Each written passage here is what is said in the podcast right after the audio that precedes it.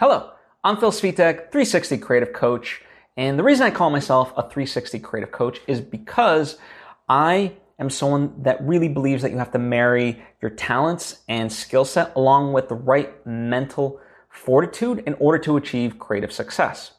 And today's lesson is aimed at the mental side of things, okay? And it's this idea that sometimes the best wisdom comes from unconventional places.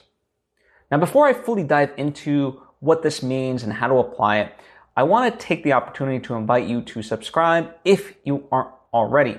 That way, get all the various lessons that I put out right when I put them out. Thank you if you just did, and also truly appreciate you if you have been subscribed. All right, so let's get into this, right? So, sometimes the best wisdom comes from unconventional places. See, the reason why, on a fundamental level, this works is because a lot of times we're all looking for answers in the same place. And if we look for answers in the same place, then we're all going to get the same sort of result, right? So it's going to take something unique to to create a different solution. You know, um, it's you can look at examples throughout all of history. Like uh, I believe it was the '70s. You know, in terms of aviation, how to kind of elevate airplanes and the airline experience. You know, it was it was people outside of the airline industries that helped propel it forward. Um, I mean, in some sense, uh, Virgin Virgin Airlines is an example of this. This wasn't in the 70s; it was late, late. Um, but you know that that was a kind of another version of it.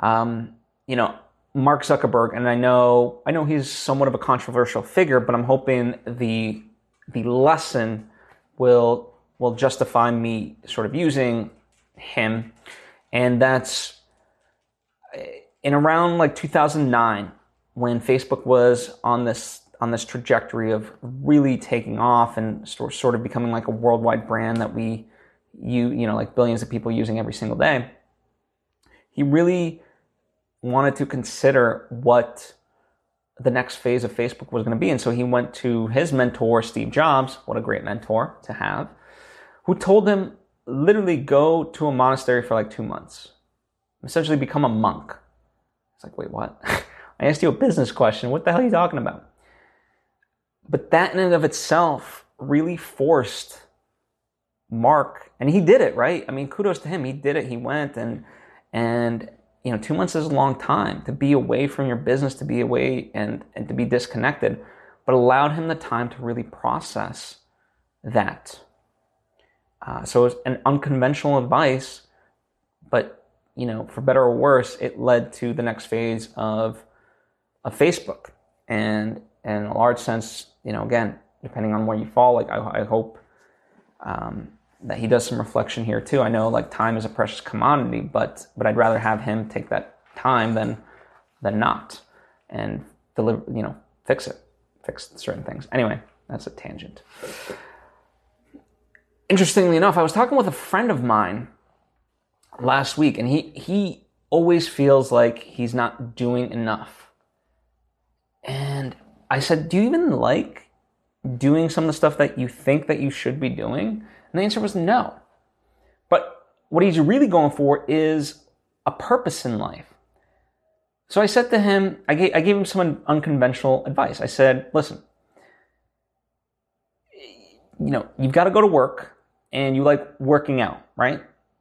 So those will be two out of three things that you focus on. The third thing, when you're not doing one of those things, you will either journal or not journal. That's it. You will not listen to music. You know, you will be in complete silence, but you know, and not, not that he can't watch movies or whatever, he's not gonna all of a sudden become a monk, but I said to him, like, your three focuses each day will be working out, going to your job, and journaling. And when you journal, you can either not journal or journal. But you can't text, you can't check social media. You will be there sitting for two hours, whatever it may be, and you will journal. And, you know, I said to him, like, listen, you know, if you want to start a podcast, if you want to start a t shirt brand, whatever it is, great. You won't do it, but write about it, right? Journal about it. And then I told him, do this for th- literally three months. These three things for three months and see where you get to. Because in his sense, right, he was, he's always, he kind of resets, does a bunch of things, trying to find his purpose, um, then gets to a culmination point where he's not happy with any of it. He's ha- dissatisfied with life and so forth. And so he then hits the reset button again and kind of, and it's just, it's a, it's a repetitive cycle. So in order to fix that, he needed an unconventional solution. And so I, I pride myself on seeing that he needed now, d- d- a different thing. Now, whether or not he takes me up on that, that's up to him. I can't, I can't, you know, I'm not his keeper. But, but that's the thing. And, and so what I challenge you in your life is to look for unconventional wisdom. You know, I, I, I talk about this quite often at this point, and it's this idea that when we complain, it's a sign that we're stuck. So if you find yourself complaining, try to seek out unconventional wisdom. You know, and it could be as simple as if you're a business person and you're looking for a business solution, don't grab a business book. Grab a philosophy book. Heck, grab a fiction book. There's plenty of times in my life when I'm, I got something going on and all of a sudden, like, you know, I, I, like, you'd be surprised, like, even like in my podcast business, consulting business, whatever I'm doing, and I open up, and I'm reading a fiction book that could be about, you know, Lord knows what. Right now, I'm reading, um, I'm reading Black Leopard, Red Wolf, which uh, has been described by the author as the African Game of Thrones. And as I'm reading it, there's things that come to me for podcasting. It's like, wait, how's this possible? I'm not reading about this. Like, but but your mind gets so much more open to it. So look for knowledge and solution in unconventional places, unconventional wisdom. And it just speaks to this idea that if we always constantly talk to the same people, if we constantly read the same news, we're not expanding our, our minds.